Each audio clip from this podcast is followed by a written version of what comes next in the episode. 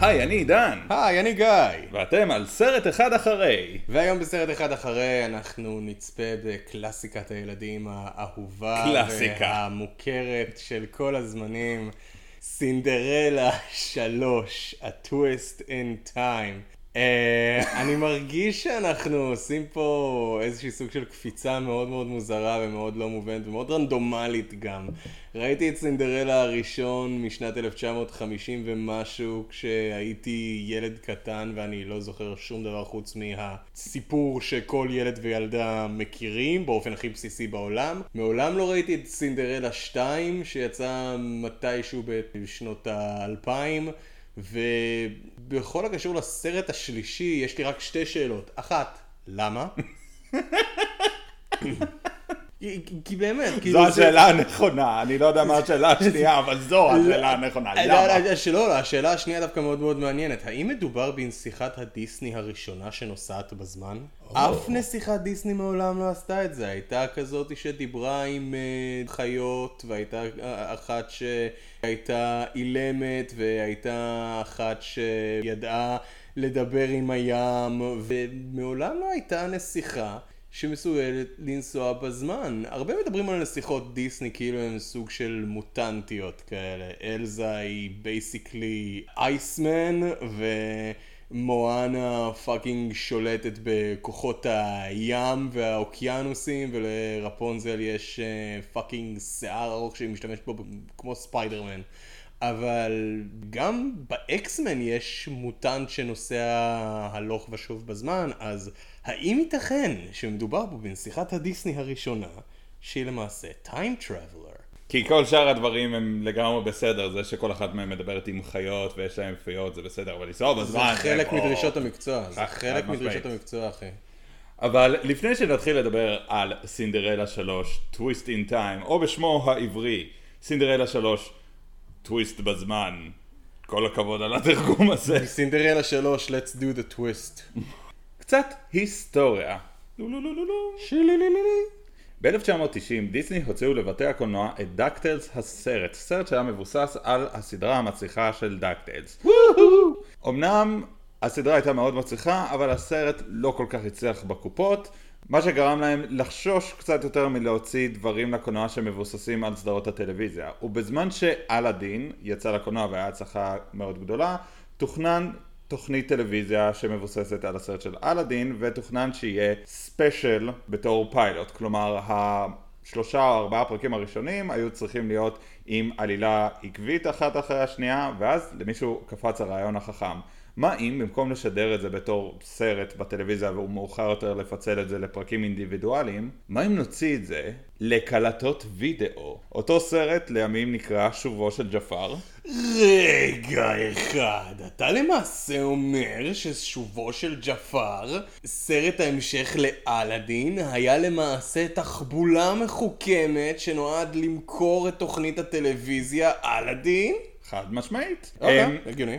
כי אני לא יודע כמה הם הפיצו את התוכנית של אלאדין מחוץ לארצות הברית. אני כן יודע ששידרו את זה בישראל בשעות מאוד מוקדמות של הבוקר בתל עד.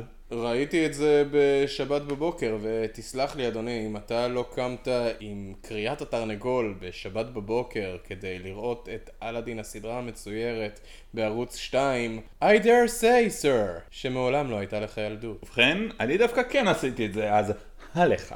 בכל מקרה, שובו של ג'פר היה אחת מקלטות הוידאו הנמכרות ביותר of all times. No shit. כן, בשנה שהוא יצא, שזה היה 1994, הוא היה מבין החמשת הקלטות הכי נמכרות בארצות הברית, אם לא מקום ראשון. God, I miss VHS.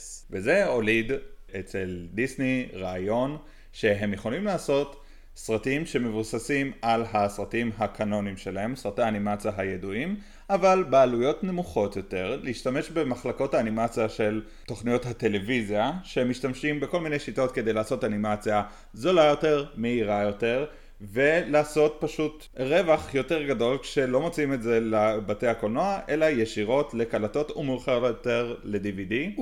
גיא זיידמן, חדשות מעריב. האם זה אומר שזאת הסיבה שבגללה כל סרטי ההמשך המצוירים של דיסני looked like dog shit? כן. אם כי יאמר לזכותם שהם כן שיפרו מאוחר יותר, ככל שהם עשו יותר ויותר סרטי המשך, ככה הם גם נראו יותר טוב. כך לדוגמה את מלך האריות 2 שיצא ב-1998. אני חושב שזה סרט ההמשך המצויר של דיסני שאני הכי אוהב ושהכי נהניתי ממנו. היה לו עלילה טובה ווילן, וילנס יותר נכון, בדאס לחלוטין ומגניבה, עם שיר בדאס לחלוטין ומגניב. אחלה, אני פשוט אומר שמבחינת איכות האנימציה, אמנם זה לא נראה טוב כמו הסרט הראשון, אבל זה לא נראה נורא והיום כמו לדוגמה שובו של ג'פר, או אלאדין ומלך הגנבים, או פאגינג הגיבן מנוטרדם 2 שנראה באמת נורא והיום. הבעיה היא שבעוד שהם שיווקו את זה בתור סרטי המשך או פריקוולים או מידקוולים, כן, that's a thing, מידקוול. מידקוול. יענו סרט שמתרחש כזה מולך חמוד ונחמד. דיסני עצמם לא התייחסו אל הסרטים האלה בתור המשכים לגיטימיים, הם התייחסו אליהם יותר כמו תוצר לוואי, כמו פיסת מרצ'נדייז. עוד פעם ניקח את אלאדין, יש לך צעצועים של אלאדין, יש לך משחקי מחשב של אלאדין, ויש לך סרט המשך שהוצאנו לקלטת ול-DVD. האם אפשר אפילו לטעון שמדובר במרצ'נדייז שמטרתם היא לקדם את המרצ'נדייז? קשה לשווק מרצ'נדייז רק על גבי איזשהו מוצר אחד שכבר שודר או הוקרן וכבר סיים את תפקידו. אני לא חושב שזה נכון. במקרה המאוד ספציפי הזה, כי תיקח לדוגמה את שלגיה ושבעת הגמדים. מלבד הסרט שיצא ב-1937, לא היה שום דבר אחר שקשור לשלגיה, לא סרט המשך, לא כלום, ועדיין מוכרים צעצועים של היופי טופי. זאת אומרת שאין שלגיה 2 שלגיה נגד ביגפוט? זה יכול להיות סרט אדיר. למען האמת, בהתחלה כשעשו את הסרטי המשך, עשו רק לסרטים העכשוויים. התחילו את כל התהליך הזה בשנות ה-90, אז מה יצא? אז יצא אלאדין, יצא מלך האריות, כאילו היפה והחיה, גיבן מילות עודם. ופתאום התחילו לעשות סרטי המשך גם לקלאסיקות שנעשו בזמן שוולט דיסני היה חי, שזה לא נראה טוב מצד הרבה אנשים שעבדו בדיסני, כי וולט דיסני בעצמו ממש לא אהב את הרעיון של סרטי המשך. טוב, אבל גם וולט דיסני לא אהב יהודים במיוחד. אז זה לא נכון. לא? לא. מה באמת העניין מאחורי זה? אוקיי, אני אתמצת את זה מאוד בקצרה. סתם כאילו בשביל להביא לך באמת מנקודת המבט של ההדיוט שמסתמך רק על שמועה בסגנון המומינים היה חלום וסנופקין מתעורר במחנה השמדה, או ואנס שונאים יהודים, בגלל זה יש להם מגן דוד על הסוליה. וכשכותבים את זה בעברית זה יוצא השמד, אם אתה כותב ואנס בעברית אז זה יוצא השמד, אוקיי. כן, ואני בעצם מבוסס על זה ועל מערכון של פמילי גאי שבו מחזירים את וולט דיסני מההקפאה הקריוגנית שלו, והוא כזה, Welcome to the 21st century, Mr. Disney. Are the Jews still here? Yes. Put me back in! זה כל מה שיש לי להתבסס עליו בנושא הזה. אוקיי, אז כן, קודם כל אני אגיד שפמילי גאי זה לא מקור אמין יותר מדי למידע. מה? כן, כן, אני יודע, שברתי את כל עולמכם. ממש בקצרה, וולט דיסני, בעוד שהוא לא היה איש נחמד במיוחד, אם נגיד את זה ככה, הוא לא היה אנטישמי, או לפחות הוא לא היה יותר אנטישמי מהאזרח הממוצע בארצות הברית של אותה תקופה ש... כן, היום זה די נחשב גזעני. אתה יודע, חקרו את החיים שלו ממש לעומק. הרבה היסטוריונים וביוגרפים ומה לא, ולא מצאו איזושהי עדות מיוחדת לשנאה מיוחדת שלו כלפי יהודים. אז... הוא לא היה חבר במפלגה הנאצית, סניף אילינויז או משהו. לא, ממש לא, הוא שנא את הנאצים. הוא עשה פרופוגנדה נגד הנאצים. הוא לא היה איש נחמד במיוחד, הוא היה לוקח קרדיט על עבודות שלו. הוא לא היה אנטישמי, he was just an asshole. כן. אני מרגיש הרבה יותר טוב עכשיו. אבל נגיד לשלגיה ושבעת הגמדים ספציפית, נורא רצו להכין איזשהו סרט קצר, שבו הם השתמשו בכל מיני אנימציות שירדו בעריכה מהסרט המקורי. הוא ביטל את זה, הוא לא אהב, הוא נורא רצה לעשות דברים אחרים. גם תראה, כמעט כל הסרטים שלו מבוססים או על ספרים או על סיפורי אגדות קיימים, כמעט ולדיסני, במיוחד בתקופה שהוא היה חי, אין סיפור באמת מקורי משלו. יחד עם זאת, אף אחד מהם לא יותר מדי נאמן למקור, כי הוא רצה משהו שיהיה מבדר, משהו שהוא ירצה לצפות בזה. זה פה איזשהו מאזן יפה של מצד אחד אני רוצה לעשות משהו מקורי, ומצד שני הוא לא עשה אף משהו שהיה 100% מקורי. אבל נחזור לימינו אנו. לא, אני חושב שזה היה מאוד מאוד חשוב. רגע, שנייה. לנקות את שמו של וולט דיסני, צ'ק. נחזור לענייננו. ב-2006 התחלף המנכ"ל של קורפרציית וולט דיסני, נכון? אימפריית דיסני. הגיע מנכ"ל אחר, שבין היתר מיני ג'ון לסטר, מי שביים את צעצוע של סיפור 1 ו-2 ואת באגז לייף, ופחות או יותר האחראי על כל המחלקה האומנותית של פיקסאר. הוא החליט למנות אותו בתור האדם שיהיה ממונה על כל מחלקות האנימציה של דיסני שיוצאים לבתי הקולנוע, שזה אומר דיסני, פיקסאר ודיסני טונס, שזה האולפן שהיה עושה את הסרטי המשך, והוא החליט לבטל אותם. אם אתם רוצים לעשות סרט אנימציה, הוא צריך להיות באיכות מספיק טובה כזאת שתצא לקולנוע. עכשיו, אני לא יכול להגיד שכל הדברים שהוא עשה בזמנו היו נהדרים, כי הוא כן פיקח על כל סרטי הספינוף של טינקרבל, וספינוף למכוניות שקראו לזה מטוסים, אבל מבחינת לבלבל את הצרכן הממוצע בנוגע לסרטי ההמשך של דיסני, מעכשיו אם עושים סרט המשך אנחנו נעשה אותו for real. ומאז באמת יצא את רב שובר את האינטרנט ופרוזן 2, ואגב ג'ון לסטר פוטר מהתפקיד שלו בוולט דיסני. זה בדיוק מה שחיפשתי ברגעים אלה תוך כדי שדיברת. במקרים של הטרדות, והוא היה מגיע שיקור לעבודה וכל מיני דברים שכאלה. אבל אני חייב לתת לו קרדיט על הדברים הטובים שהוא עשה, כי הוא כן פיקח וכן שיפר הרבה מהסרטים, הביא פחות או יותר לתחייה של שנות האמצע, שנות ה-2000 עד לכמה שנים האחרונות. באמת האיכות של סרטי האנימציה של דיסני עלתה מאוד בזמן הזה, עם סרטים כמו רף האורס, פרוזן, שישה גיבורים, זוטופיה, סרטים מאוד טובים, והוא אמר שדי, די לעשות סינדרלה 3 ומלך הריאות 5, הוא ביטל את כל הפרויקטים האלו. ועכשיו נשאלת השאלה, למה דווקא סינדרלה 3? ובכן, אני מאוד אוהב סרטי דיסני, ואנשים מאוד מופתעים לגלות שאני לא אוהב כל דבר שקשור בדיסני. אני חושב שהרימייקים באופן גורף הם לא טובים, זה דעתי, אתם לא חייבים להסכים איתה. אני חושב שסרטי ההמשך של דיסני טונס באופן גורף לא טובים, אבל אמרתי, אם אני צופה באחד מהם, מה הטוב ביותר?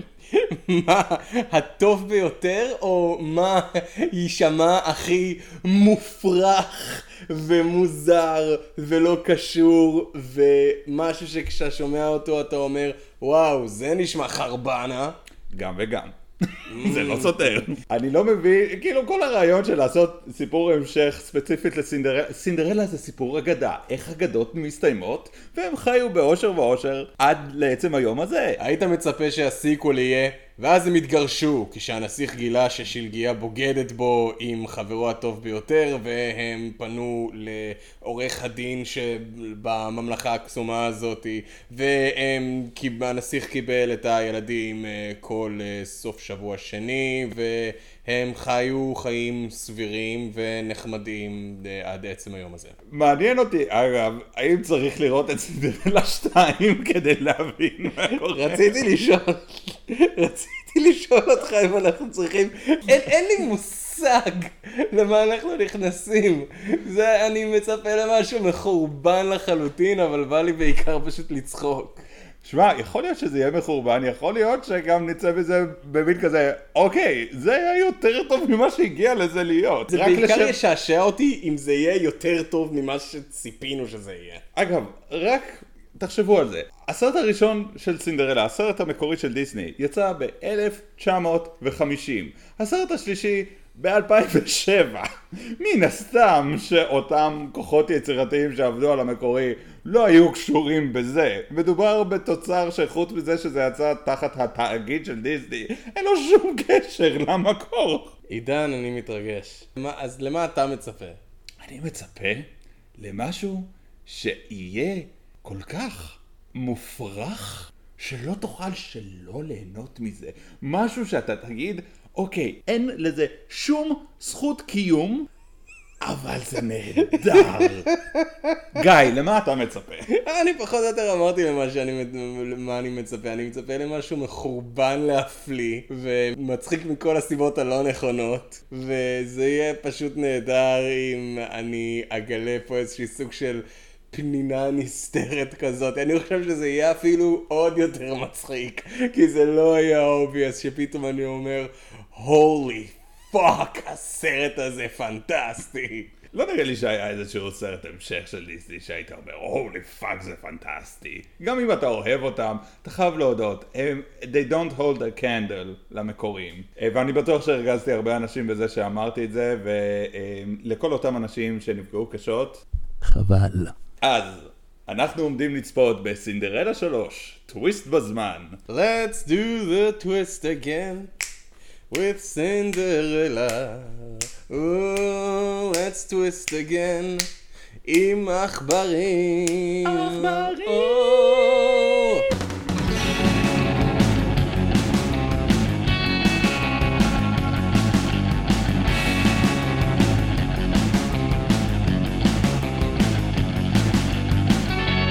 One movie later. ובכן, צפינו בסינדרלה 3. אני לא מאמין שאנחנו אשכרה אומרים את זה, שהגענו אשכרה לרגע בתוכנית שבו אנחנו אומרים, אוקיי, צפינו בסינדרלה 3. אתה יודע מה שאני אוהב להיות באיש מבוגר עם חשבונות לשלם, זה שאני יכול, מה אני עושה בזמן שיש אפוקליפסה בחוץ? צופה בסינדרלה 3. זה היה מהנה באופן מוזר. שעשה, היה מצחיק. זה היה מצחיק לאללה. זה היה כתוב טוב, מי היה מאמין? הסרט מספר על סינדרלה והנסיך שחיים להם באמצע האושר והאושר שלהם עד עצם היום הזה. הדבר הראשון שאתה רואה חוץ מאשר את הפט של הקירות בארמון המלכותי שסינדרלה חיה בו עכשיו, זה קלוס-אפ על הרגליים שלה. הרגליים היחפות של סינדרלה. הרגליים היחפות שלה. אני ציפיתי שיהיה כתוב לצד זה, written and directed by Quentin Tarantino. כאילו, איזה פוט פטיש מוזר יש למי שהגה את הרעיון הזה. כמובן, כמו כל סרט דיסני, הוא נפתח בשיר על כמה שטוב לסינדרלה בחיים, וכמה שכיף לה, ועל כמה שנפלא, ועל כמה שהכל מושלם, ונפלא ונהדר, ושום דבר לא יכול להרוס את החיים הנפלאים שלה. אין ממש, אפשר לסיים את הסרט ממש ממש פה. למה אנחנו עושים סינדרלה 3 בכלל? המילים המדויקות של השיר, what a perfectly perfect life. What a perfectly perfect life. What a perfectly perfect story. שום דבר לא יכול להשתבש. כאילו סינדרלה שואלת את הילדים שבאו לראות את הסרט, אתם באמת רוצים עוד? כאילו, אתם מכירים את הסיפור. לא, you couldn't leave the story well enough alone. גם נתנו לכם סינדרלה 2 מסיבה מוזרה כלשהי, חבורה של סוטים קטנים ומוזרים שכמוכם. אתם באמת חזרתם למספר 3? אני כאילו, אוקיי, אז תנו לי רק לספר לכם שהכל מושלם, הכל סבבה, אנחנו ממש לא צריכים להתחיל עכשיו סרט. ואז השיר ממשיך, אבל מי ששר אותו עכשיו זה שתי האחיות החורגות של סינדרלה ששרות הפתעה הפתעה על כמה שחרה להם בחיים.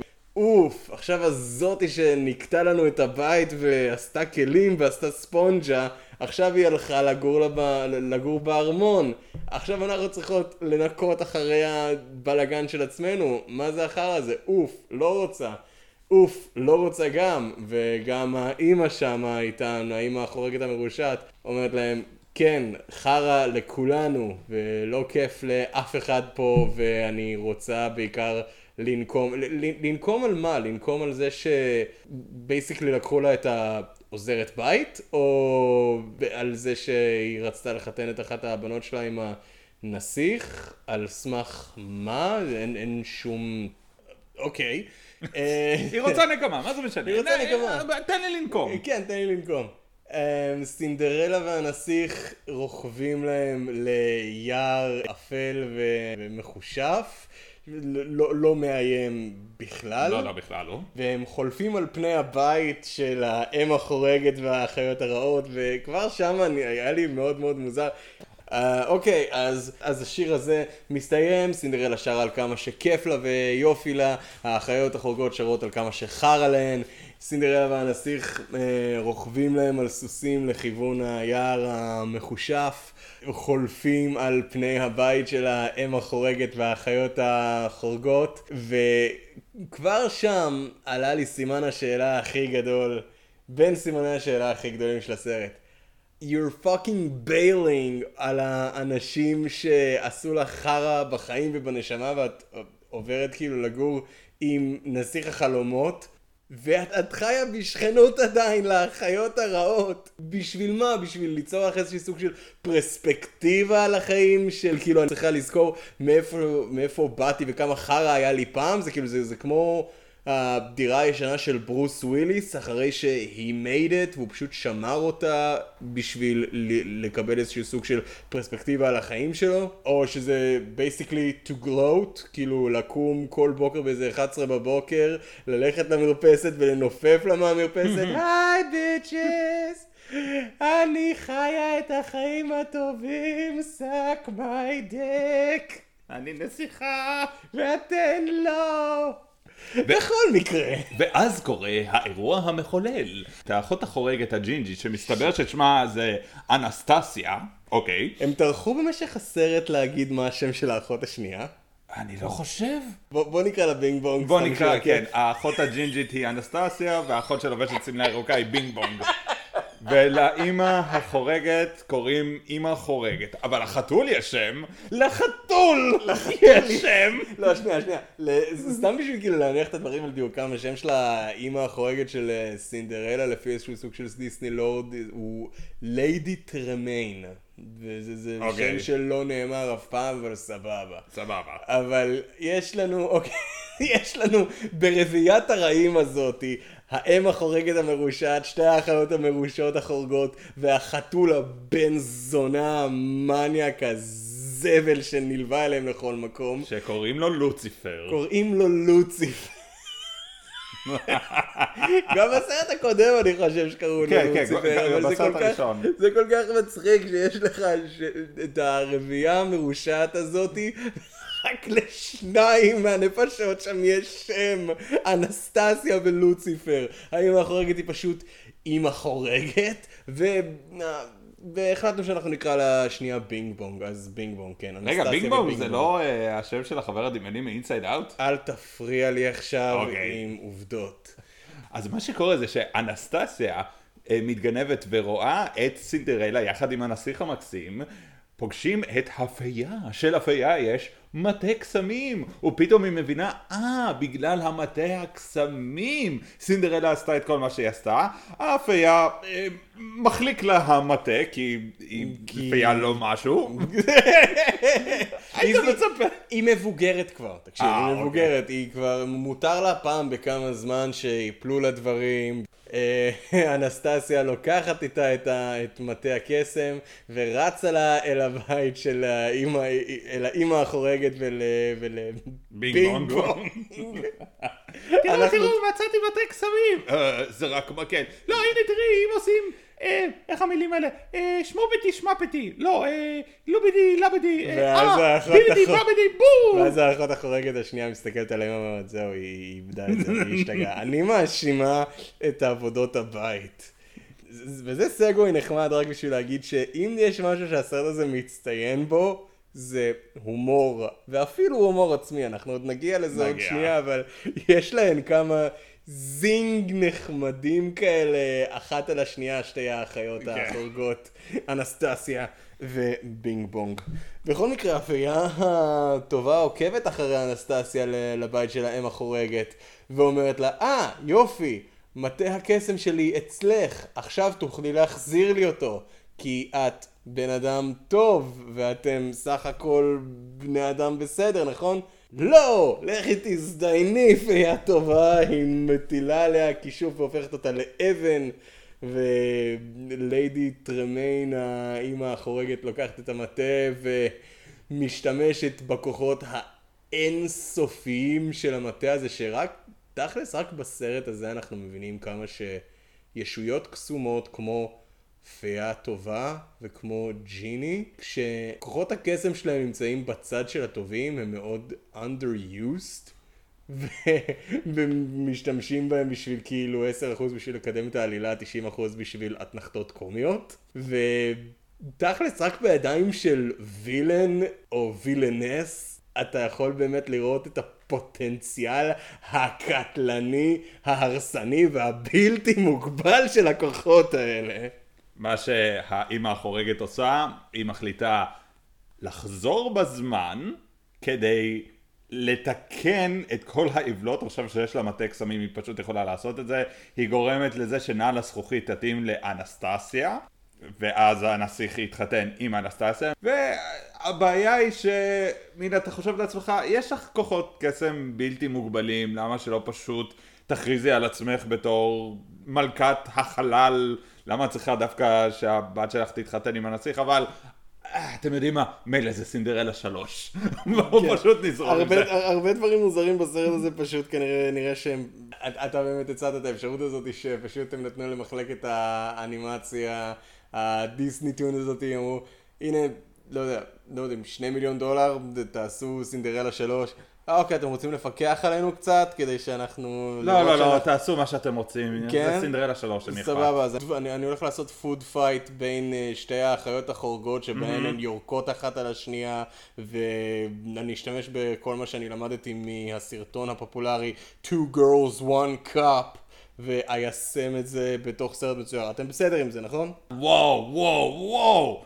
הולי שניצל, בולט, זה עומד להיות ההצלחה הגדולה שלנו הקיץ. קדימה, תביאו את... מה אמרת? אמרת משהו סינדרלה 3? כלום, שום דבר. תהנו לכם עם ג'ון טרבולטה ומיילי סיירוס בבולט. אוקיי, אז בקיצור, זה גם יקרה מתישהו במהלך הסרט.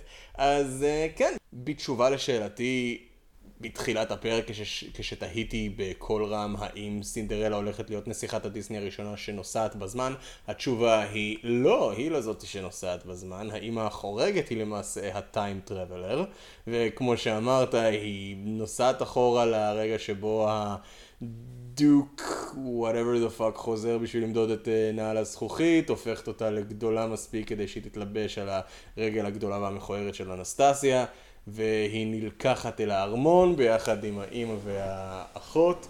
סינדרלה כמובן שנמצאת בעבר, אין לה שמץ של מושג מה לעזאזל קורה פה.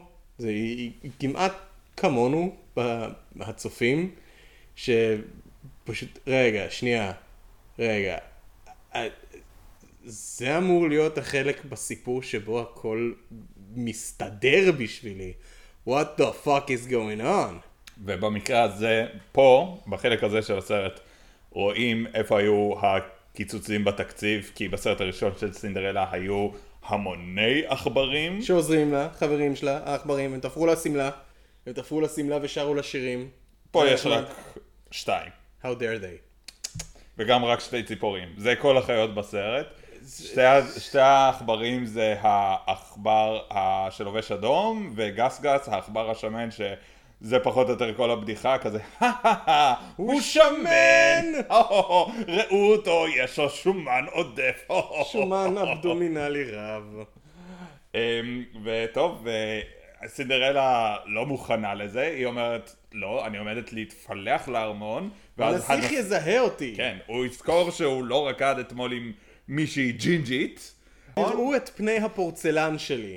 אלה פנים שלא שוכחים כל כך במהירות. אני לא יודע אם זה היה במטרה להיות נאמן למקור, אבל כן, זה היה קצת מסכת הדעת לראות כמה האחרים הם, יש להם הבעות פנים כל כך מגוונות, וסינדרלה נראית באמת כמו בובת פורצלן. לפעמים הפרצוף שלה נראה שטוח לגמרי, אין אף, יש כאלה קווים קטנים שאמורים לסמן את האף.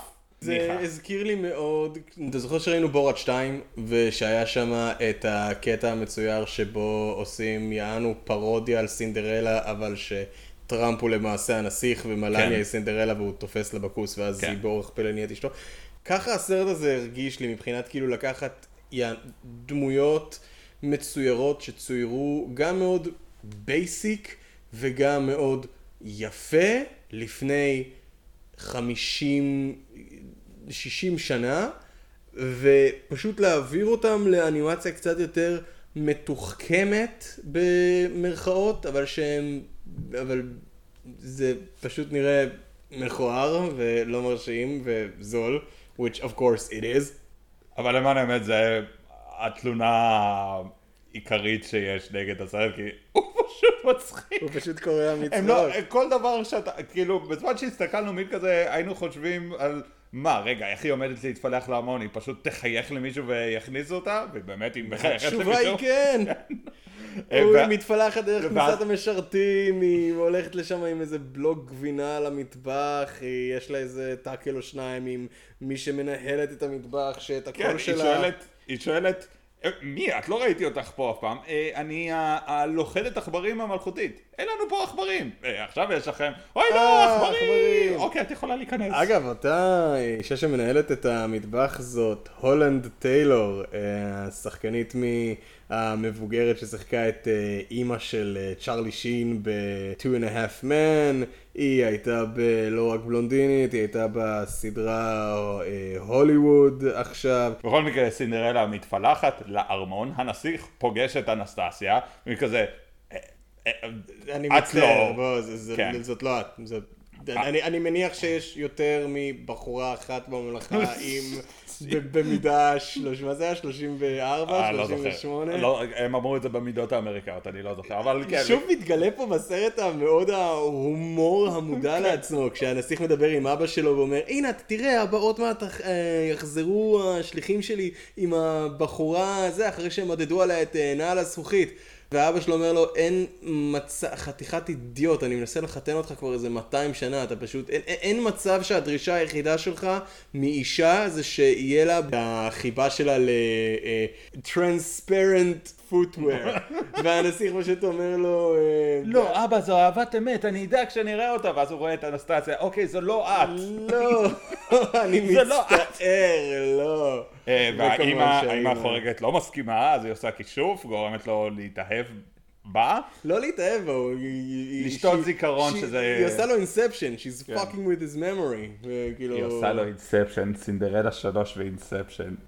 למען ההגינות זה היה 3 שנים לפני אינספשן, אבל... אז אתה חושב... לא, נולן לא גנב מסינדרלה 3. נולן גנב מפפריקה, הוא לא גנב מסינדרלה 3. אולי גם וגם. אולי פפריקה זה משהו היה מוכן להודות שהוא גנב ממנו, וכזה עם כל הצילומים של הסרטים של באטמן, די, אני חייב משהו להרגיע את עצמי, סינדרלה 3. אני לא בעבודה עכשיו, אני לא מתרכז בשום דבר, אני רק נהנה בסינדרלה. בוא'נה, זה יכול להיות אחלה רעיון לסרט דיקפריו. תקשיב, ראיתי עכשיו סינדרלה 3. הולי שיט, אתה ראית סינדרלה 3, קריס נולן? גם אני ראיתי סינדרלה 3, it's fucking amazing. עשיתי אודישן לתפקיד של הנסיך הטוב, לא קיבלו אותי. יאללה, בוא נעשה סרט ביחד. סינדרלה פוגשת את הנסיך, לא יודעת שהטילו עליו כישוף. הנסיך לא מזהה אותה, לא כלום, אבל הידיים שלהם נוגעות. על אליי. ואז הוא בין כזה, אוי, רגע, אולי בעצם עד כן משהו, ואז העכברים עושים לסינדרלה ריקאפ. והם עושים את זה במין ג'יבריש מתוק כזה, בריפר כזה. זה פשוט, הם עושים פשוט ריקאפ כזה של סטייל המצוירים המצחיקים האלה שעשו על סטאר וורס ועל מלך האריות. זה פשוט מתוק לראות את זה וקורע מצחוק. אז סינדרלה פחות או יותר מבינה מה קורה, ופרט לה הפעולה שלה של להתפלח לארמון, היא הולכת באופן אקטיבי.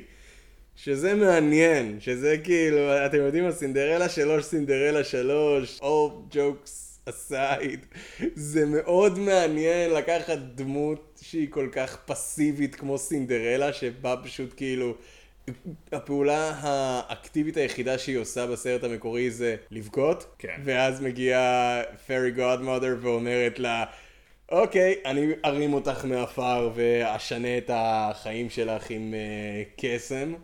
ומשם הכל פשוט מסתדר בייסיקלי סבבה, ופשוט לקחת דמות כזאת ולראות אותה מתנהגת באופן שהוא אקטיבי בשביל לשפר את גורלה, זה מעניין.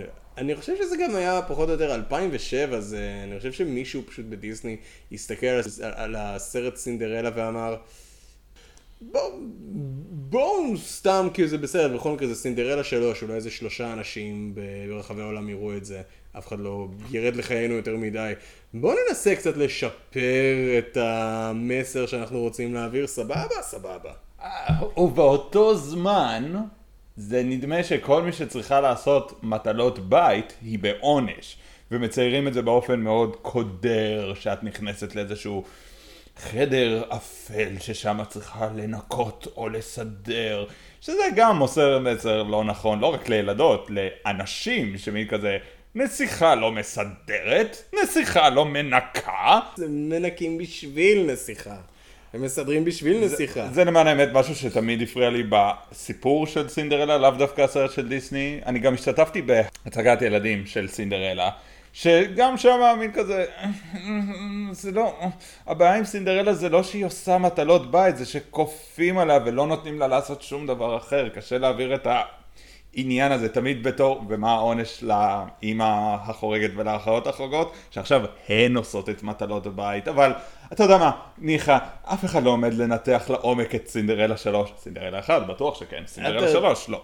אתה יודע מה דווקא, את סינדרלה 3, אם אנחנו מדברים עכשיו על ניתוח לעומק, אנחנו לוקחים פה, הסרט למעשה לוקח דמות של אחת הווילאנס, הווילאנסס, אנסטסיה, שהאם החורגת מתעסקת עם הזיכרון של הנסיך וגורמת לה לחשוב שהוא בעצם רקד עם אנסטסיה באותו ערב, והוא נותן לה אנסטסיה נפח. נפח ומצפון, ומין הרגשה כזאת של אולי זה לא כל כך יפה מה שאנחנו עושות. אני חושבת שהנסיך ממש אוהב אותי בזכות מי שאני. זה היה לי עצוב השורה הזאת. היה איזה רגע שהנסיך כאילו התנהג אליה כמו אל בן אדם, והיא חזרה אל האחות שלה בינג בונג, והיא כזה, He was nice to me. והיא אומרת, That's because he was under a magic spell. וכזה, אוי, זה לא יפה. אף אחד לא היה נחמד אליה בחייה. אף אחד לא היה נחמד לאף אחת מהן.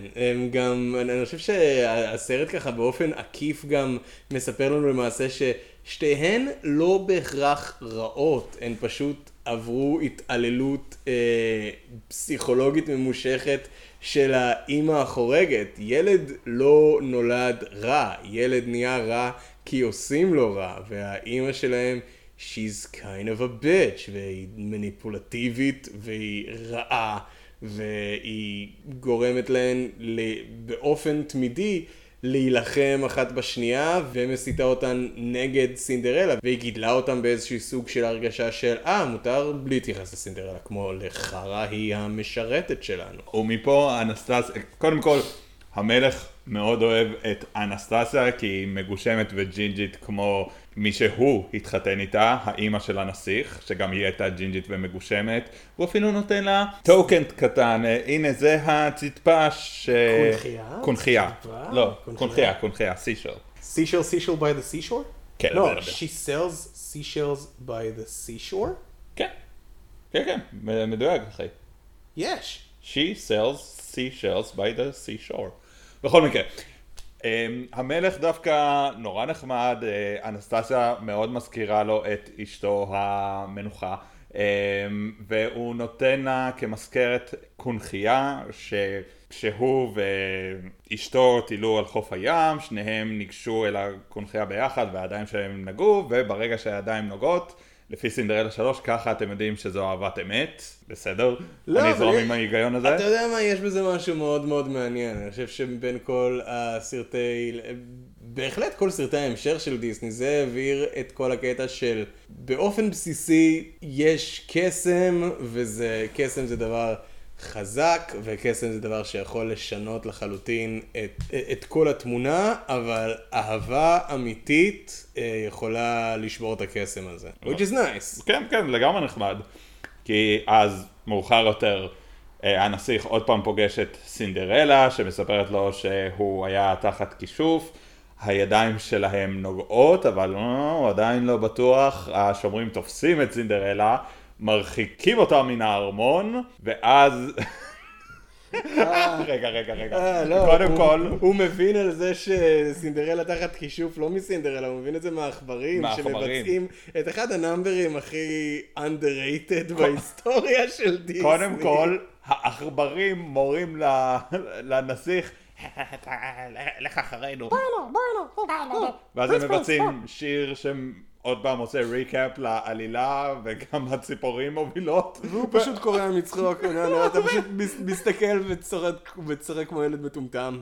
והנסיך כל הזמן אומר, יופי, עכשיו עכברים מדברים, כאילו עצרת מודע לעצמו, ואחרי הנאמבר הזה הנסיך אומר, אני חייב למצוא את הבחורה שגירשנו, הוא רץ, אבא שלו בדיוק באיזה מקום. הוא אומר להם לעכברים, loved the song by the way. הוא רץ וכזה, אבא מהר, אני חייב לתפוס את הבחורה. מה? על מה אתה מדבר? כן, העכברים אמרו לי את זה. מה? כן, העכברים שדיברו אליי ואמרו אחרי שהציפורים... רגע, יש... אתה פסיכופת, תקשיב לי טוב. אמרת שאתה רוצה להתחתן עם זאתי שהרגל שלה מתלבש אליה הנעל הזכוכית. זרמתי איתך, הוא מה שקרה אומר לו במילים האלה, זרמתי איתך על הקטע הזה, אתה מטורף, אבל בסדר, אחלה, מה אתה רוצה עכשיו? עכברים מדברים, ציפורים מדברות, לא, הציפורים לא דיברו, הנסיך אומר, הציפורים לא דיברו, זה רק העכברים, זה הגני, ואז המלך פשוט אומר, טוב, מספיק, אני אוסר עליך לרדת עוד צעד אחד במדרגות האלה. ואז הנסיך מסתכל צד, ואומר, אוקיי. הוא מקופץ מהחלון. מהחלון. צחקנו כל כך חזק, היינו צריכים לעצור את הסרט ולחזור אחורה.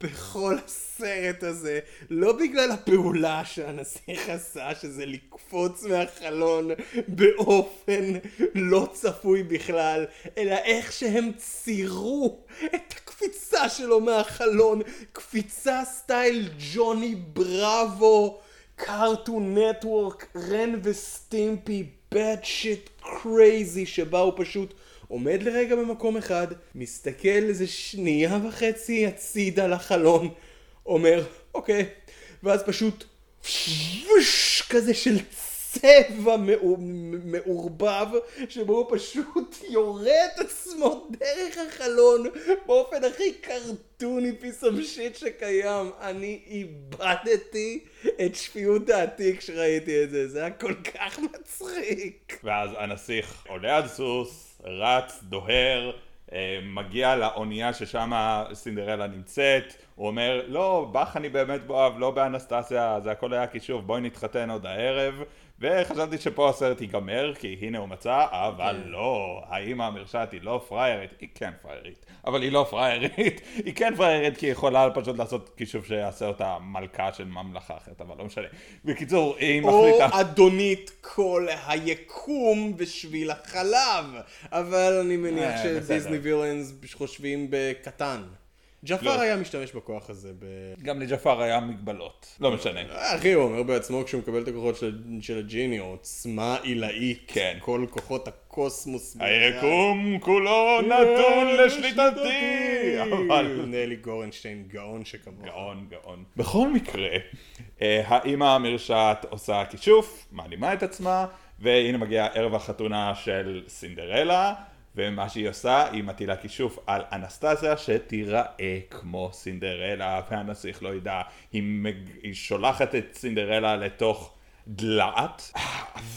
זה היה מפחיד. פתאום היה איזה רגע שנדמה שבשבוע הרבה השראה אמיתיים ברטון, שהדלעת תופחת והכל אפל ועוקצני, ופתאום היא מצמיחה ויינס כאלה, ויש שם איזה סוס בסביבה, והוויינס פשוט באופן אלים כזה מתלבשים על הסוס ונקרחים סביבו, ואז האמא החורגת שולחת את לוציפר החתול לשם, והופכת אותו לנהג קרקרה שנראה כמו פרדי קרוגר, והוא פשוט מתחיל לרכב עם הקרקרת דלעת הזאת, עם סוג של תמונת מראה מרושעת כזאת על קרקרת הדלת מהסרט הראשון, יעני, שזה הכל יפה וצימוני ולא, זה גרסת הסיוט של הדבר הזה, וזה פאקינג מפחיד.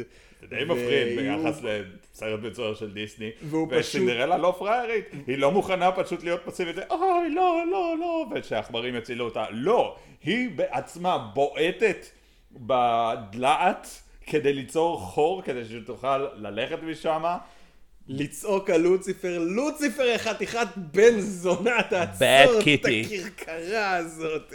היא מצליחה להוציא את הסוס מהדבר הזה, הגלעת נופלת איפשהו, הנה פעמוני החתונה, הם דוהרים לחתונה, והייתי בטוח שיהיה את כל הקטע הזה של אם יש למישהו התנגדות אז שיגיד עכשיו, אבל לא. מה שקורה זה שלאנסטסיה יש מצפון, ששואלים אותה, האם את מסכימה לשאת אותו לבעל? היא אומרת, לא, I don't, כי הוא לא אוהב אותי, הוא אוהב את סינדרלה. וכי זאת לא אני, נחמד מאוד להישאר בגוף הפורצלן ובפנים חסרות ההבעה האלה ליום, יומיים, גג, אבל... כן, אני נראית כמו נינה היינה מרוג'ר רביט, אני גמלונית ואלה החיים שלי, אני לא סינדרלה הקוקטית והפרפקט. וכמובן שהאם החורגת צועקת עליה, חתיכת מפונקת כפוית הורש כמוך, נתתי לך הכל, נתתי לך את היקום כולו, לא, נתתי לך ממלכה בשקל, והאחות החובה, בינג בונג, האחות כל כך נהנה לקרוא לה בינג בונג, אומרת לאמא שלה, כן, תהפכי אותה לקרפדה. היא משתמשת בשרבית הקסם בשביל לשלוח עליה כללה שתהפוך אותה לקרפדה. סינדרלה עומדת מולה בשביל להגן עליה. הנסיך עומד מול שתיהן, הוא משתמש בחרב שלו to deflect the magic, בגלל שאני מניח שכל כאילו חרב של נסיך can deflect magic. ברור. והקסם פוגע באמא ובאחות, שתיהן הופכות לקרפדות ונשלחות לצינוק. שזה מין סוג של, כן, עכשיו אתם גם קרפדות וגם בצינוק. טוב. טוב. הכל בעל מקום ושלום, האחות שנראית כמו סינדרלה מחזירה את עצמה להיות אנסטסיה, היא משחררת את ה-Fairy Godmother מכלא האבן שלה, היא שואלת את סינדרלה ואת הנסיך, האם אתם מעוניינים לחזור לחיים הקודמים שלכם? והם מסתכלים עליה, מה?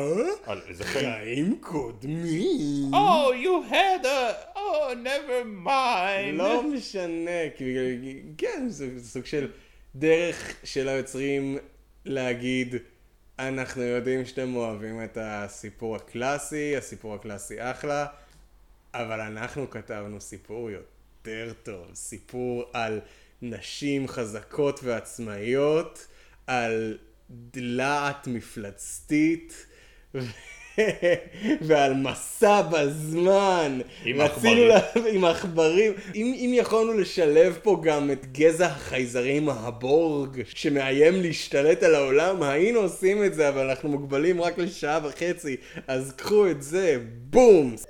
ואז זה נגמר בקרנות של סינדרלה שאומרת and we lived happily ever after again, שזה היה חמוד. בוא נסכם. הסרט הזה היה יותר טוב ממה שהגיע לו להיות.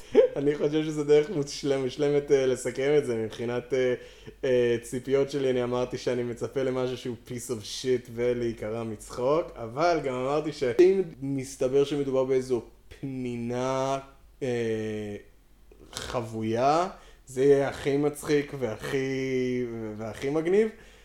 לא מדבר פה בשום פנינה, זה לא עכשיו איזה סרט שהוא פאר היצירה, בואו, סינדרלה 3, אבל כן מדובר באיזשהו תוצר שעובד, כתוב טוב, מביא מסר קצת יותר טוב וקצת יותר empowering מסינדרלה המקורי, והוא גם מצחיק בקטע שערורייתי, גם מבחינת ההומור שיפנה לילדים קטנים, כי ילדים קטנים, אתה יודע, הוא קיבל מכה בתחת, הוא מתגלגל במדרגות. לא, יש גם את הבדיחה עם המראה של המלך, בזמן שהוא מודד בגדים יש מראה שמעבדת את הפרופורציות שלהם. ואז הנסיך בא מאחוריו כזה, ורואים אותו מנופח מפלג הגוף העליון ומעלה, ו... זה סתם. כל כך מיותר, כל כך מצחיק, כל כך עובד. גם מבחינת הומור סלאפסטיק וגם מבחינת הומור שנון, שמראה שהכותבים אומרים, אוקיי, חברים, אנחנו כותבים את סינדרלה 3, בואו, ואנחנו... let's have fun with it.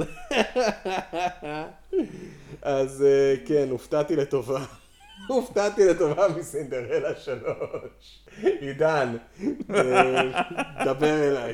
רציתי לדעת האם מדובר במשהו כל כך אבסורדי שהוא טוב. כן. פשוט כן, אין לי מה להגיד.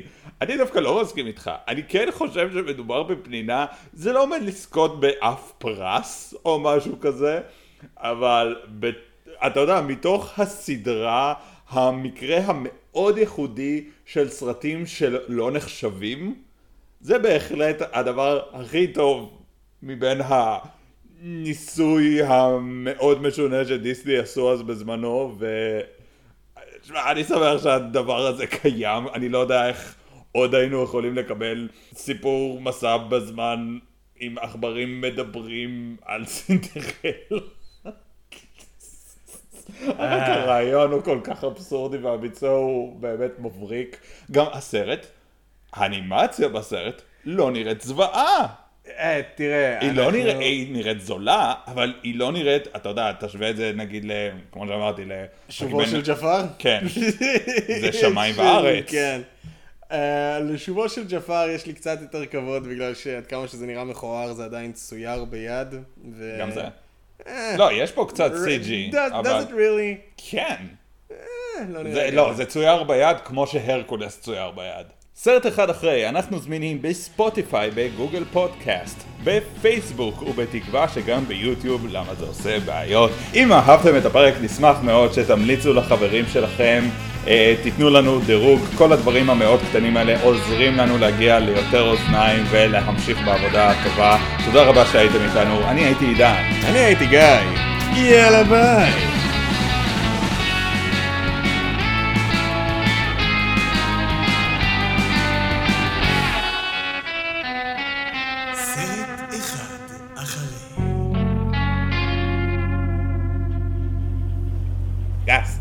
גס, בואי נמהר, יש פה גבינה. מה? גבינה?